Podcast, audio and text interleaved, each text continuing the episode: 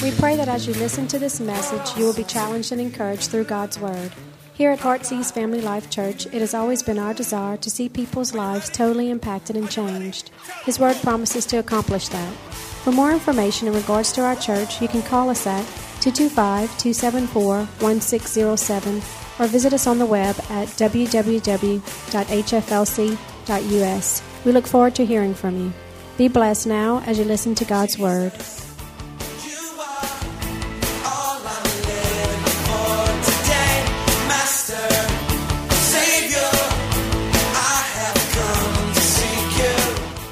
Jesus' name. Come on, shout amen.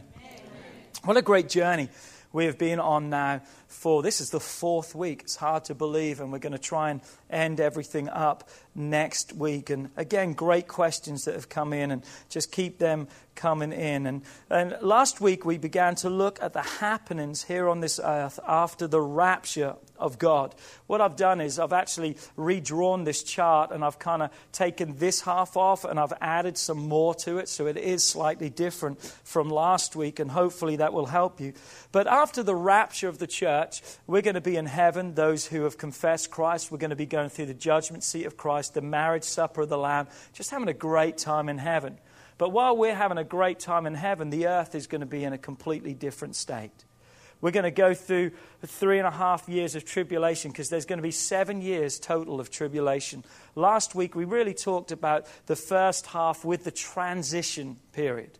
And that's where I want to kind of pick up a little bit tonight in that transitional period and then going on to the end of the tribulation and then looking at the um, millennial reign and just different things. But salvation will still be possible during this time. I told you in that question that there's going to be a lot of deception, there's going to be a lot of things, and the cost of someone giving their life to Christ is going to be their life. They're going to be beheaded and their life will be taken from them, and, and they'll be literally hunted down like animals. They won't be able to work, they won't be able to buy supplies. They're going to be absolute outcasts, living in fear for their lives for those, because when they refuse to take the mark of the beast, they're not going to be, they're, they're not going to be popular, they're not going to be loved, they're not going to be, well, you can have your thoughts and we'll have ours. Hey, if you don't think like we do, we're going to kill you. You're going to die for those beliefs. But thank God again, reminding us that John 14, verse 6, Jesus was leaving and Jesus said to him, Oh, that's the wrong scripture. It's a great scripture. John 14, verse 6, Jesus said, I'm the way, the truth, and the life. But the scripture, whichever one it is, it says, I will pray of the Father and he will give you another helper. And he will come that he may abide with you forever. What do we see? The Holy Spirit will be here forever on this earth because of redemption. No one can be saved yet through the Holy Spirit, Him drawing man. So even though the church is being removed, the, the power of the Holy Spirit will still be here, meaning people will still be able to get saved. And halfway into the tribulation is almost really where we began to wrap things up last week. And what we're going to see in here is a chain of events is going to happen. Three and a half years, the Antichrist is going to have peace with Israel, reunite the Roman Empire, building it back into ten kingdoms, and just different things are going to happen. But then halfway in, he's going to break that covenant. He's going to break that covenant with Israel and he's going to attack Israel. He's going to have his seat. He's going to have himself set up in the temple. He's, he's going to release a false prophet. The false prophet's job is going to be to go throughout this world, forcing people to worship the Antichrist. That's what he's going to be doing. He's going to be forcing people to receive the mark of the beast, which is the next thing that's going to take place. And we don't know what that mark is. We know the number. The Bible says the number is 666. That's the number of man, six. It's the mark of the beast, 666. And those that don't receive the mark of the beast, they're going to be killed. They're going to be hunted down. And those who do receive the mark of the beast, the Bible tells us that they will be lost for eternity. There'll be no saving. There'll be no turning back. That they're going to be bought into that. But also during this time, God is going to send two witnesses. Aren't you glad in the midst of when there's devastation and disarray, God's grace is still present? And in that time, God is going to send two witnesses, which we believe is probably Enoch and Elijah, because from the scriptures, they are two men that never died. Enoch was translated, Elijah was taken up in the chariots and the horse. And they believe that they're being reserved in heaven to come back to this earth. But while here, all eyes will see them. They'll be preaching the gospel. All the world will hear their message. But then they'll be killed and they'll be left in the streets for three days. But they're going to rise again. And when they rise again, they're going to go up into heaven. And at that time, also the 144,000 that God's going to put his seal upon them, they're going to be taken up into heaven with them. And then what's going to happen at this time is that Israel is going to begin to realize that their treaty has been broken. They're going to start fleeing and running for their life. And Israel, as a nation, they're going to start fleeing into the surrounding countries. And when the Antichrist, with his armies, is going to try to pursue them and go after them, you know what's going to happen? The ground is going to open up and swallow his armies. I mean, this is all in God's Word. You can read that in Revelations 12, 13 through 16. Don't have time tonight, but go into this. And what it's going to do is it's going to set up for the last three and a half years of the tribulation that's known as the Great Tribulation.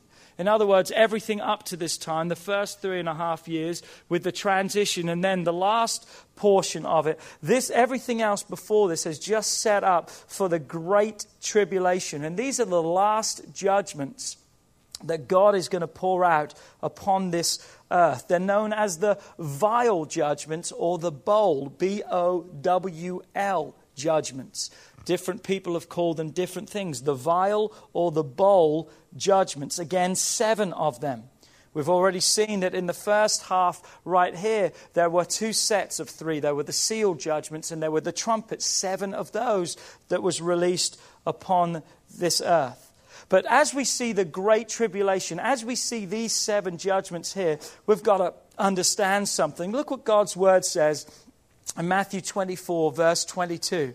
It says this Jesus says, Unless those days are shortened, unless those days were shortened, no flesh would sur- survive this horrific time. He's talking right here at this time.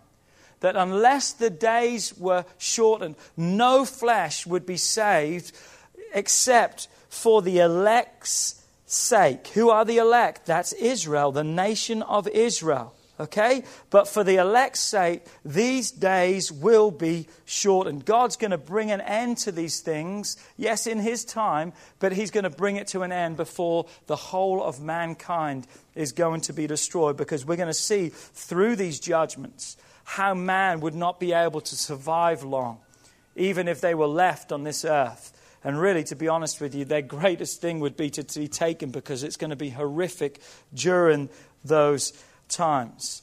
And as we read these things, sometimes for us it's hard to us to really grasp the severity of these things. And I really want us to put ourselves in there. Because today, when we mention these vial judgments, I want us to really not just say, oh, yeah, okay, but I want us to really think about what that would mean and the implications and the actions and the results that would take place. Because these are serious things. Because even if God Himself is saying, if I didn't cut these days short, no one would stand. How many knows that God's not lying right here? And God's telling the truth. He knows how severe these things are. And again, God doesn't will that any should perish. That's why He's given all an opportunity to be saved. But yet we have to make that choice because of freedom of choice. We have to choose God. So, what do we see is we see the first vial of the vial judgments is this malignant sores upon all those who take the mark of the beast. Look what it says in Revelation 6, verse 2. So the first went and poured out his bowl upon the earth, and a foul and loathsome sore came upon men who had the mark of the beast and those who worshipped his image. So sores broke out all over them, just discomfort throughout the whole of that reign. Then the second vial is poured forth. The second vial is this all the seas turned to blood. If you would remember last week, we talked about the trumpet judgments. The actual second trumpet judgment was one third of the seas would be turned to blood. What we see in this vial judgment is the entirety of the whole seas will be turned to blood. Revelation 16, verse 3. Then the second angel poured out his bowl on the sea, and it became blood as of dead man, and every living creature in the sea died. Think about that just for the fact of food supply, just everything, and the stench and the filth and just the decay of everything washing up and the smell of oceans turned to blood. I mean, you've got to picture this. It's horrific, horrific scenes right there. Then the third vial is this it doesn't only stop with the oceans, all the rivers are turned to blood. Again, with the trumpet judgments, we saw on the third trumpet judgment that water was poisoned. And as a result of that water being poisoned, the Bible says many men died. Just think what would happen with every water supply pretty much on this earth is unusual, unusable to man any longer. Think what's going to happen. The supply of life that comes through water will be gone. Think about that. The scripture says in Revelation 16 4 and 7 then the third angel poured out his bowl on all the rivers and the springs of water, and they became blood. And I heard the angel of the water saying, You are righteous, O Lord, the one who was, who, who is, and who was, and who is to be, because you have judged these things. For they have shed the blood of saints and prophets, and you have given them blood to drink, for it is their just due. And I heard another from the altar saying, Even so, Lord Almighty, true and righteous are your judgments. Think about that. God's saying, You've, you've shed the blood of all my prophets, of all my saints. And now, as a result, you are reaping the rewards of the life and the decadence that you have. No more water. What a tragic thing that would take place to this earth. The four vial that's going to be released is this men scorched by the sun. It doesn't actually say that they are killed in this, but they could be. It's global warming to the max right here. Come on. And, and amazing again the parallel with the fourth judgments or the fourth trumpet judgment that we saw. We saw that a third of all the planets were darkened. But now, what do we see? We see that such heat came from the sun and the light of the sun that the men were scorched. Revelations 16, 8, and 9. Then the fourth angel poured out his bowl on the sun, and power was given to him to scorch men with fire. And men were scorched with great heat. And they blasphemed the name of God who has power over these plagues. And they did not repent. Notice that and give him glory. Even going through and seeing everything and we would say, My God, it wouldn't take that, and I would be turning to God. They are seeing all of this, but what is their response? Their response is by no way to cry out for God to give them mercy. They blaspheme the name of God, knowing what? That He has the power over them that they can repent and they could give glory, knowing that, but yet they still willfully choose to blaspheme his name. Can you see how dark and how much devastation there would be. It's hard for us to comprehend because, man, when just something goes bad, we're on our knees crying out to God and saying, God, come back. And to see this being poured out, but yet not turn, and the Bible doesn't say a few will not, it says they will not. Mankind will not in any way turn back to God. Come on, we better live ready. Come on, we've never got a greater opportunity than this. And then the fifth vial is going to be poured forth, and that's this the Antichrist's kingdom is going to be covered by darkness. And not only is it going to be covered by darkness, the darkness, the Bible says, is going to inflict great pain. Look, then the fifth angel poured out his bowl on the throne of the beast, and his kingdom became full of darkness, and they gnawed their tongues because of the pain. I don't know what that is in symbolic to, but as a result of the darkness, a pain was also inflicted in them. And notice again their response. They blasphemed the God of heaven because of their pain and their sores, and they did not repent of their deeds. They did not repent. And I believe this is just the way of God just almost messing with the Antichrist and saying, You think you've got all power. Let me shut your lights out and see. You think you've got power to rule and reign, but I want to show you. I'm just going to turn the lights off on your kingdom. Every other kingdom's going to be fine, but yours is going to be in darkness because I'm going to make a spectacle of you in front of this whole earth.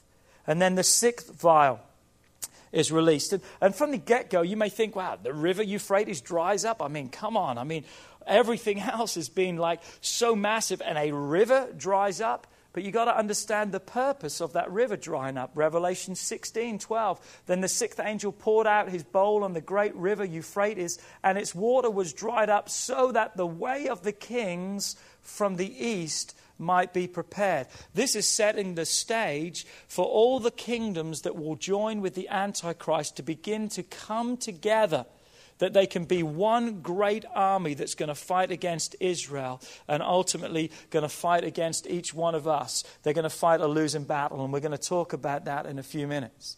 But then, if you would read on, I don't have the scripture, but verse 13 and 14 goes on and talks about three unclean spirits, which are demons. The Bible tells us they are demons and they are released upon this earth, and they are going about doing deceiving signs, deceiving all these kingdoms and all these kings to follow and come after the Antichrist. Any boundary for them not to be able to get is going to be dried up and removed so they can just march together and they can become one force together.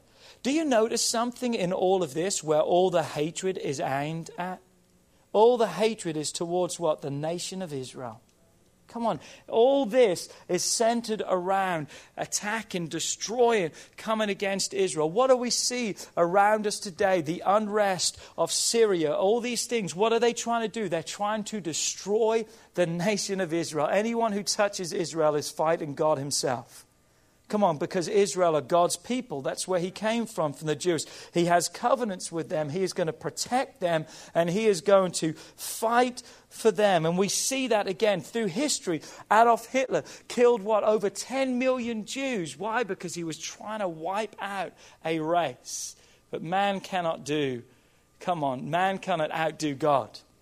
Man cannot outdo God. And then we see the seventh vial that's going to be released, or the seventh bowl judgment. And that is going to be a great earthquake and massive hailstones. Great earthquake and massive hailstones. And we see that in that scripture right there. And you can read that for yourself Revelation 16, 17 through 21. And you know that the Bible says that the hailstones are going to be 100 pounds each. Wow.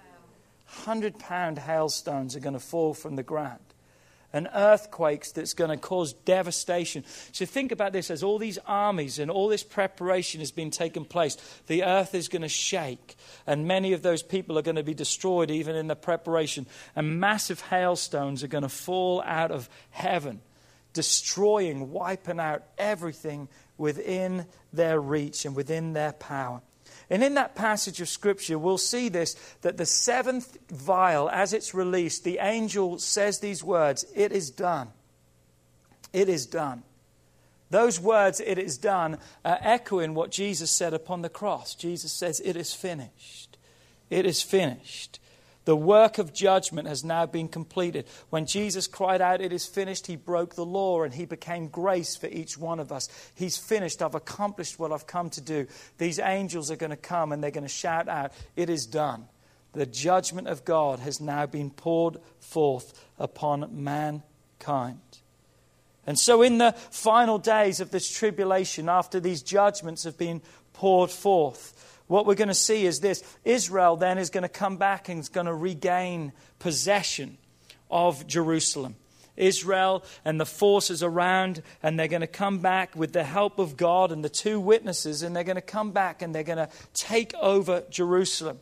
But the Antichrist, come on, he doesn't want to leave it alone. He wants to destroy Israel. He wants to destroy the people of God. He doesn't know when he's whipped. He doesn't know when he's beat. But what's he going to do? Is he going to gather all his armies and he's going to return with all the kingdoms, all the armies of the nations that he has conquered, and he's going to regain Jerusalem and he's going to take half of the city captive. Then, come on, say with me then. Then, then drum roll. Then is going to become the second coming of Christ. Come on, the second coming. The rapture is not the second coming of Christ. The rapture is when God takes us up to Him. The second coming is when Jesus Himself is going to come down to this earth. Come on, and He's going to lead all of us, the saints of God. We're going to be a victorious army, and we're going to ride in like the cavalry, and we're going to come in and we're going to save the day. Amazing. The second coming of Christ is what the Jewish people have been waiting for. They didn't recognize the first coming of Christ when he came to this earth because they wanted an earthly ruler. They wanted him. They didn't see the prophecies of how he would come as a prince of peace and how he would come to redeem. They don't see that. All they could see was him coming back in victory and as a mighty army. So on this day, many of those people are going to recognize him as Messiah because that that's what they've been waiting for, and that's what they're going to be looking for. But he's going to appear from heaven with all of us and all the angels, and in one day, say with me, one day. In a one day battle, we're going to defeat the armies of the Antichrist. That battle is known as the Battle of Armageddon because it's going to be fought in a place called Mageddon or Armageddon. That's the location of that battle, and therefore the name, the Battle of Armageddon. I want to read this scripture, if I could. Matthew chapter 24, um, verses 29 through 31 speaks of this. And it says, after, Immediately after the tribulation of those days, the sun will be darkened and the moon will not give its light. The stars will fall from heaven and the powers of heaven will be shaken. Then the signs of the Son of Man will appear in heaven.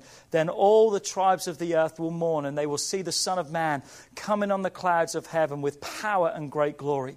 And he will send his angels with a great shout of a trumpet, and they will gather together his elect from the four cornered winds from the earth, from one to the other. That's speaking about the second coming as he comes back in such victory, and he's bringing all of those together. The entire nation of Israel will be saved in one day.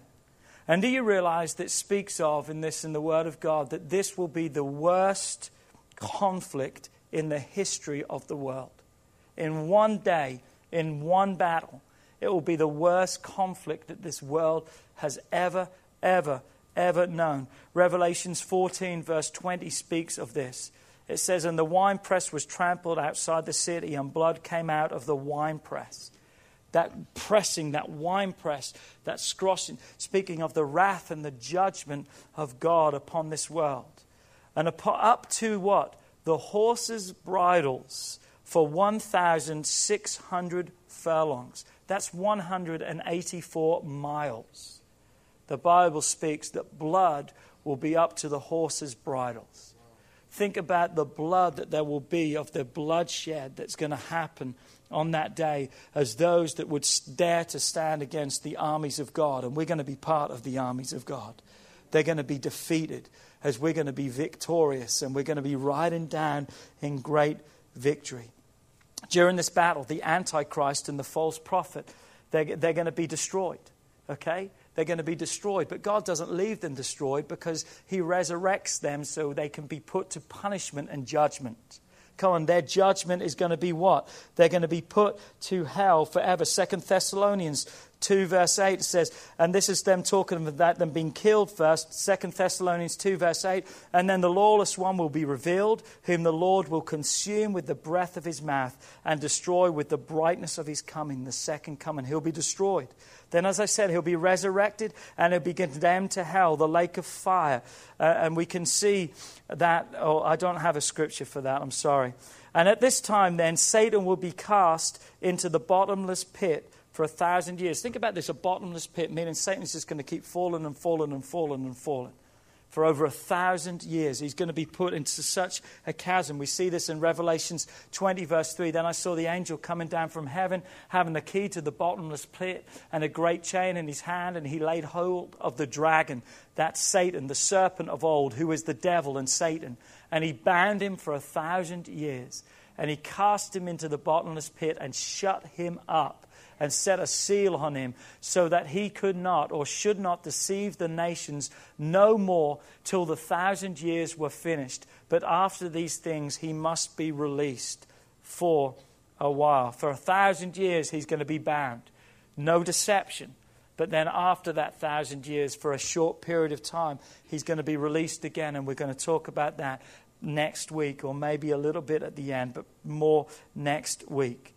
And during this time, also, what we're going to see as Satan is cast into a pit, the Antichrist is being destroyed. We're going to see that God is going to judge the nations. There's going to be a judgment upon the Gentile nations of this world. And the Gentile nations of this world are going to be separated by God into the sheep nations and the goat nations. The sheep nations are going to be those that have been loyal or those who have supported Israel, that have not fought against them, those who have been kind to Israel. The goat nations are going to be those that have persecuted Israel. Those who are part of the goat nations who have stood against Israel, who have persecuted Israel, the Bible says that they will be sent to hell. They will be sent, they won't have a chance. They had their chance. They are going to be sentenced to hell, never to be able to have an opportunity to be saved. So the nations that rejected God, we see this in Matthew 25, verse 41. Then he will also say to those on his left hand, speaking of the goat nations, on his left hand, Depart from me, you cursed, into the everlasting fire prepared for the devil and his angels. Notice hell was not prepared for man. It was prepared for the devil and his angels so bad that God didn't prepare it. When he prepared hell, he never prepared it with man in mind. It was for the devil and his fallen angels, because God doesn't will that any should perish, but that all should have everlasting life. But man, through his choice, places himself there.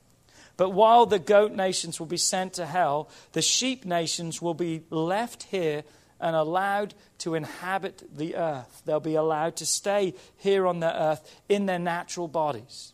Okay? So throughout the millennium, they're going to be living here on this earth in their natural bodies we are going to be living here on this earth, but in our glorified bodies. And we're going to talk about that in a few minutes. The scripture about them is this Matthew 25, verse 34, the sheep nations. Then the king will say to those on his right hand, Come, you blessed of my Father, inherit the kingdom prepared for you from the foundation of the world. So, all these things will come to a place that's going to set up the millennial reign, a thousand years in, in those who have set it up, they have actually called it divine government as a dispensation. Remember, right now we're in the dispensation, it's a time period of grace. This is going to be the dispensation of divine government. Why? Divine, God is going to reign.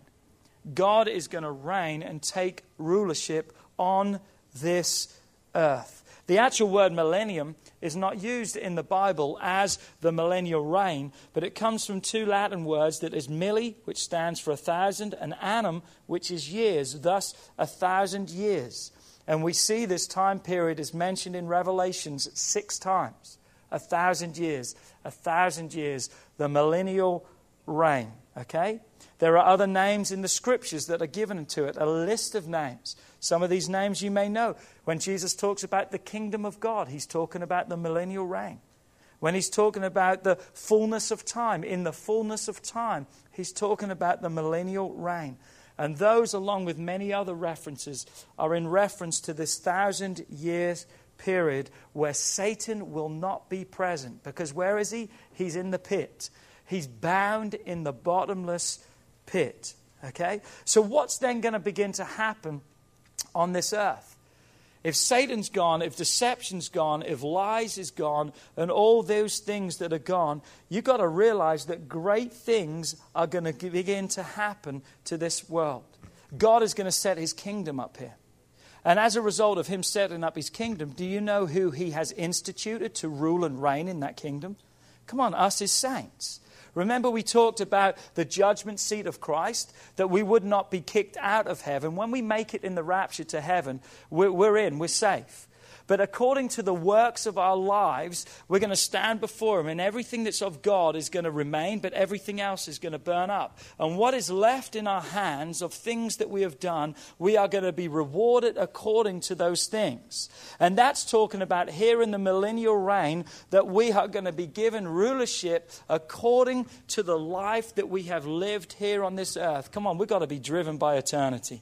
Come on, that the things we're doing here, we're not just doing them here. We're not just doing them so people will be saved. We're doing them for a position, not that we want position, but that we can rule and we can reign with God. So we're going to be serving the nations. We're going to be serving God here on this earth. All rebellion is going to be destroyed by God. So everything is going to be destroyed by God. What else are we going to see is going to begin to happen during this time? And we're going to go through some of these things, and you can check them off as we go through all of these things. But all rebellion is going to be destroyed and put down. And the earth is going to begin to take on its intended form before the fall. Before man ate of the fruit, this was paradise. This was heaven on earth. We can't even begin to imagine. In our minds, picture the most picturesque, the most beautiful, the most awesome place that you can ever imagine. Come on, that's the dumpster of what the earth is going to look like. I mean, the magnificence of God's splendor and His majesty and creation. The world is going to begin to become restored back to that position. What man did with sin and started all of this, come on, trying to destroy perfection, God again is going to rule this world, okay? As I said, it's time that then we'll begin to rule and we'll begin to reign in that. It's then during this time that the first resurrection will take place. The first resurrection is the resurrection of everyone that has died during the tribulation period who have given their lives to Christ. They will then be resurrected and they will begin to be able to live here in the millennium. They'll begin to live in the millennial with each one of us. The Bible also speaks of a second resurrection. We're going to see that later. And the second resurrection is going to be for all those since the beginning of time who have not accepted Christ as Lord and Savior and they will be resurrected to stand before the great white throne judgment, where their sentence has already been pronounced. But they're going to hear from God, Depart from me, I knew thee not. And they're going to be sentenced to a life in hell.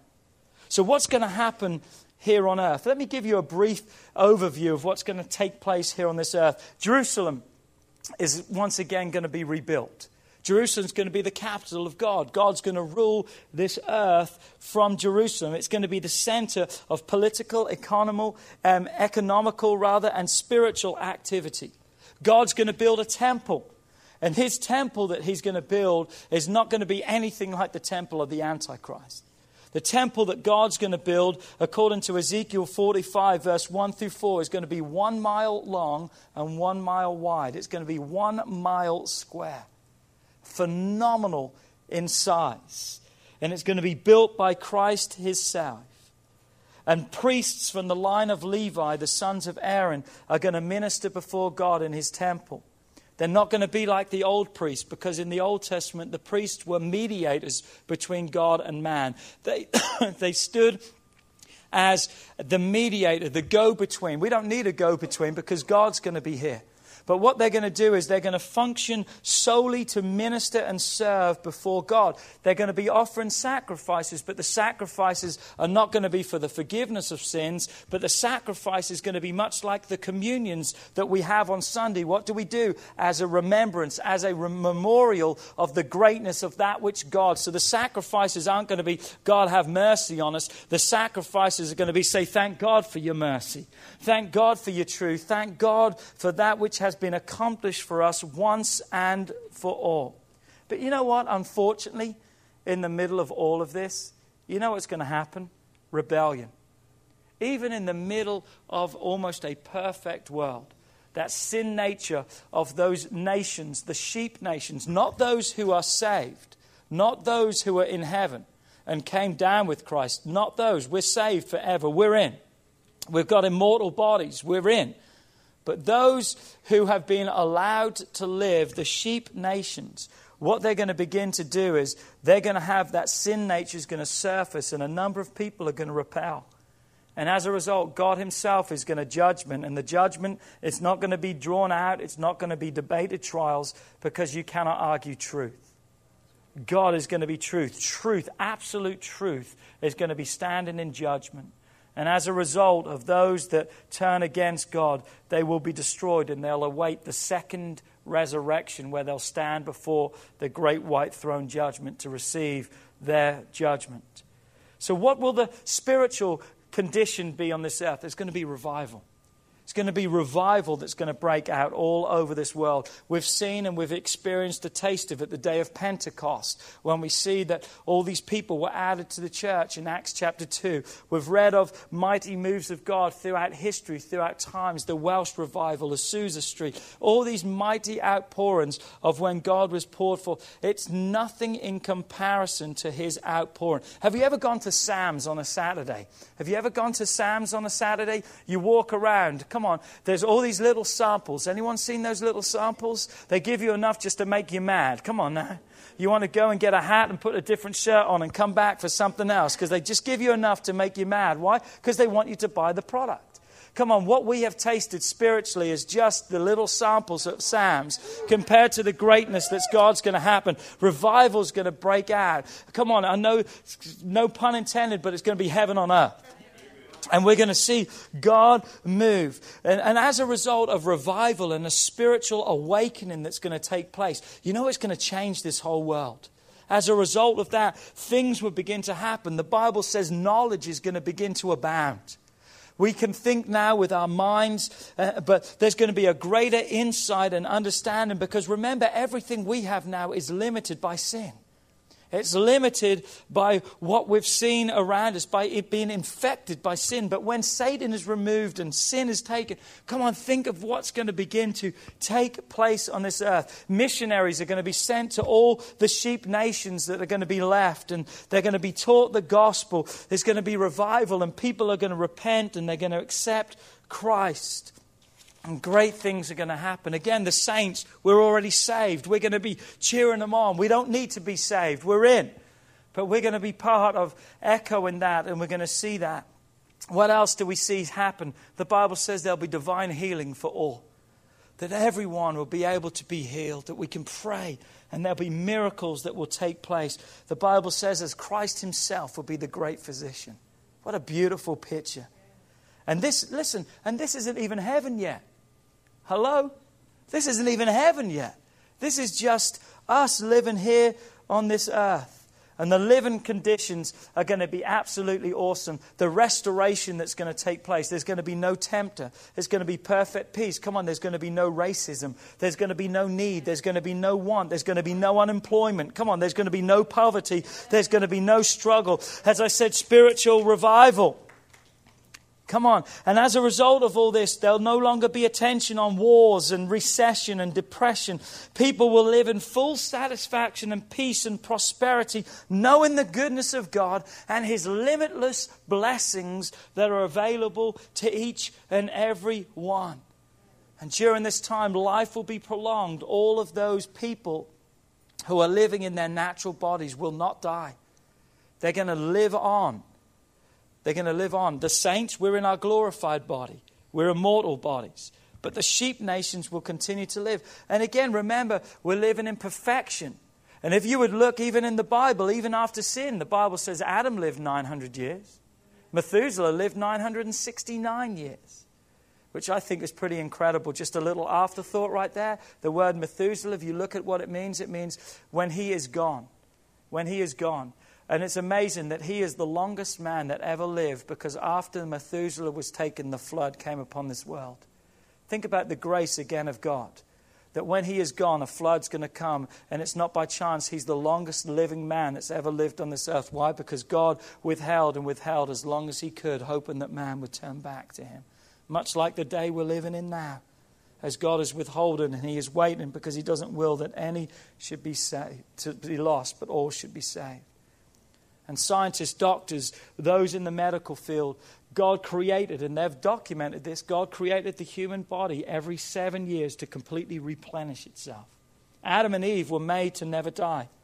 Mankind was made to never die.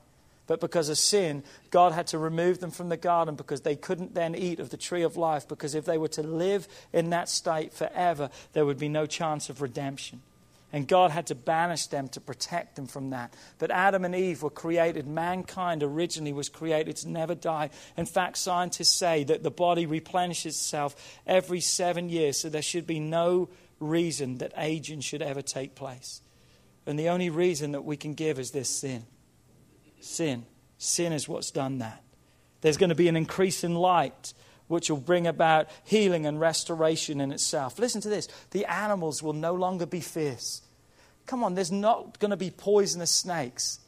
Come on, there's not going to be predators and prey.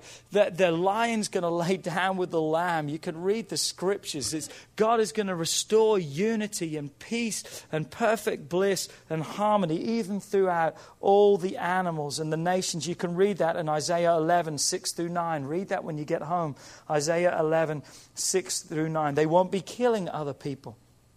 And all around us will be such wonderful beauty as things return to their intended, excuse me, condition.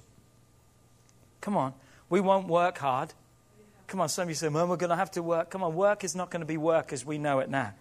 Come on, it's not going to be hard, it's not going to be a chore, and it's not going to be tiring. Because if you read in Genesis, that was part of the curse, that you're now going to have to work with the sweat of your brow, and, and, and weeds are going to come, and women, you're going to have to have labor and pain. That was all part of the curse.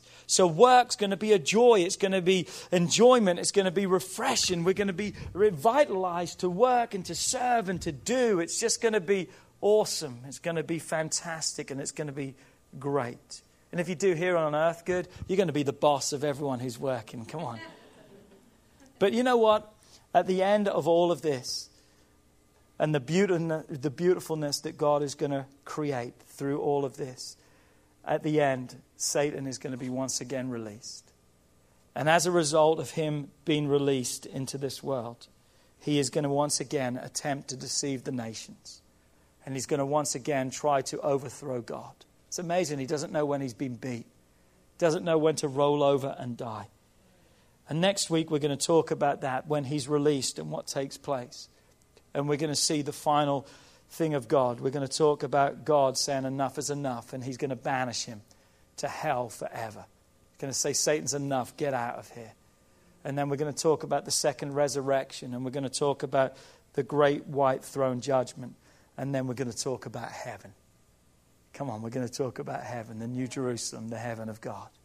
But I pray tonight, again, we've covered a lot of information. And I pray tonight that that hasn't been too mind blowing. If you want this picture, um, you can take a shot of it afterwards. What we've actually done is on the messages on the website, we have actually included the sermon notes, and in the sermon notes, we've actually put one of these pictures in there. So if you download the sermon notes off of the website and the podcasts, you'll have all the sermon scriptures and notes and also this picture. So hopefully that will help with every one of you. Anyone got any questions tonight that I can possibly help and um, maybe that you've got? Again, if you don't have questions tonight, then you can email them or you may be embarrassed to ask them. Email them or come up and ask me afterwards. A great question, I will say this, a great question that was asked last week, and I said to the person that I would follow up. Someone said in the scripture, and I believe it was 1 Thessalonians chapter 2, somewhere in there, it talks about the dead in Christ shall rise first and our bodies will be caught up in the air. Someone said, Well, what happens in that? What happens to our bodies? Because aren't we um, soul and spirit? So the moment we die, our soul and spirit goes up to heaven. That is correct. Our soul and spirit to be absent in the body, the Bible says, to be present with the Lord. So immediately we're going to go up with Him.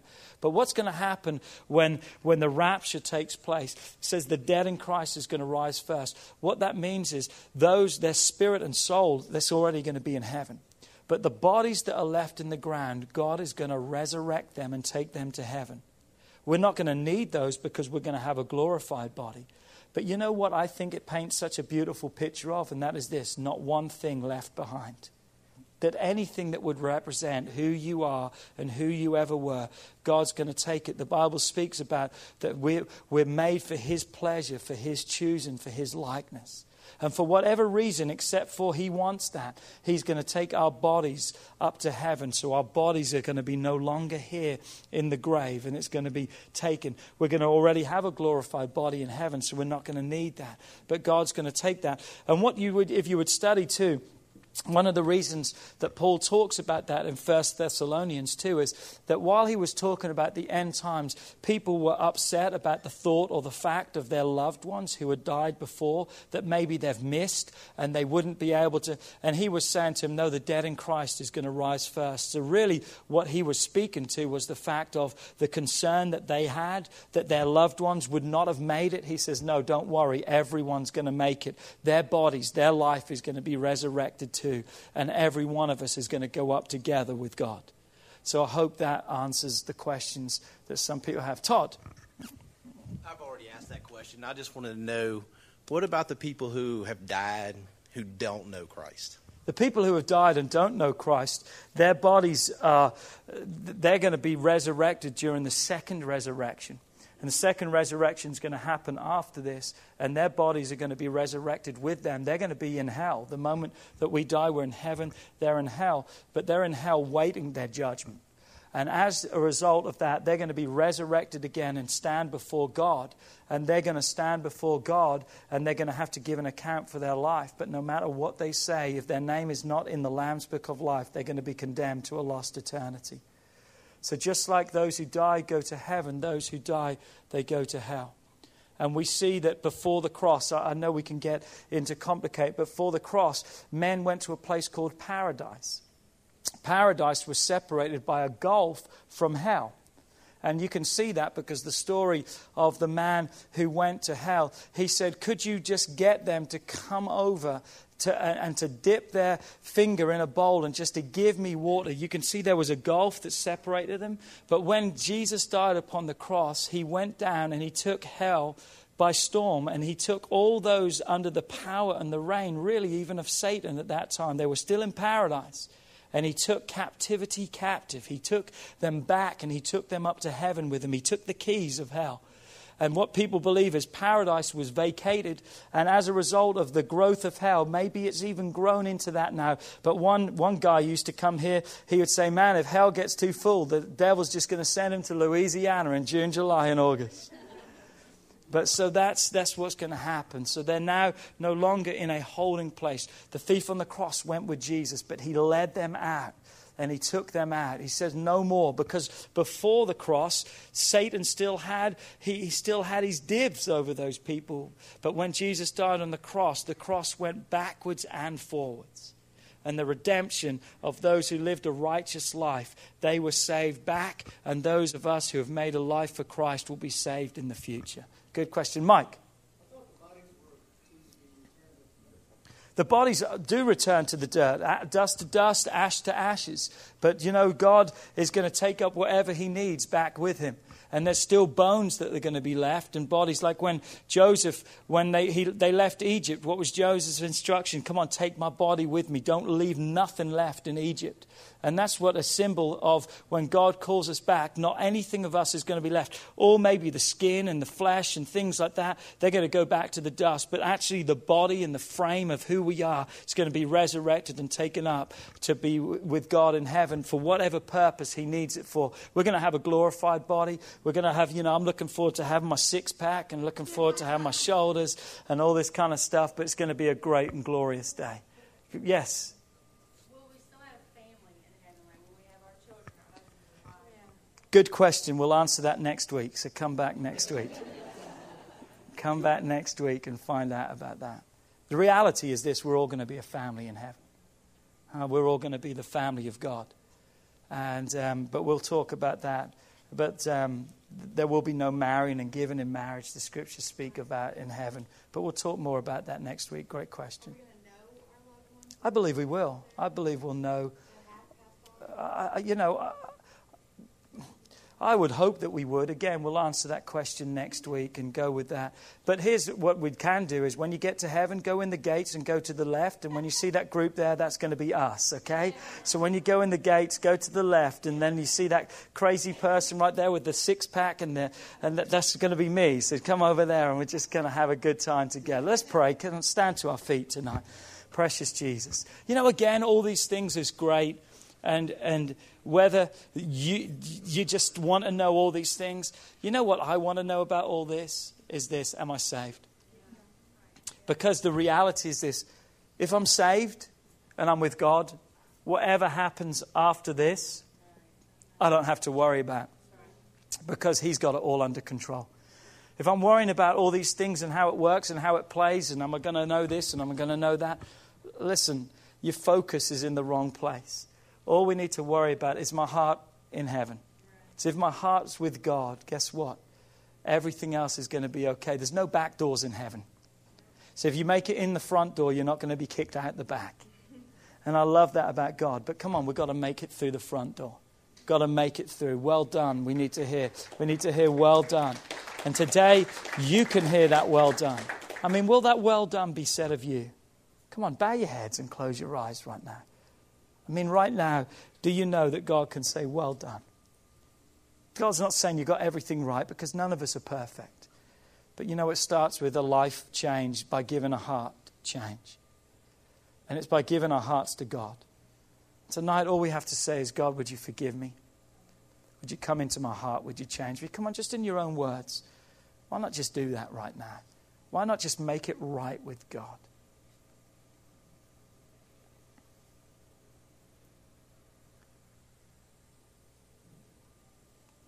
Dear Heavenly Father, we thank you for tonight.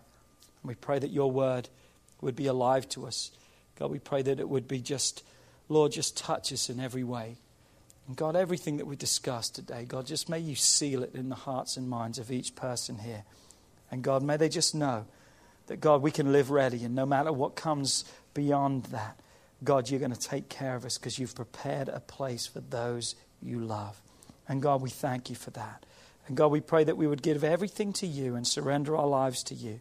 And God, that you would take complete control of our lives. We love you. We praise you. In Jesus' name, amen.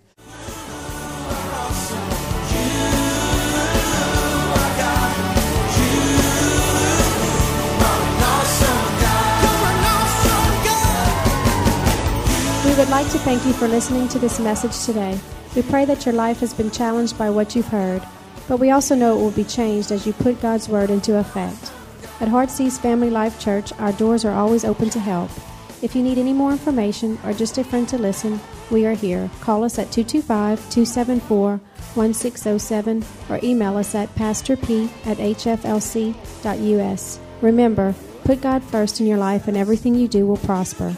We look forward to seeing you soon. God bless.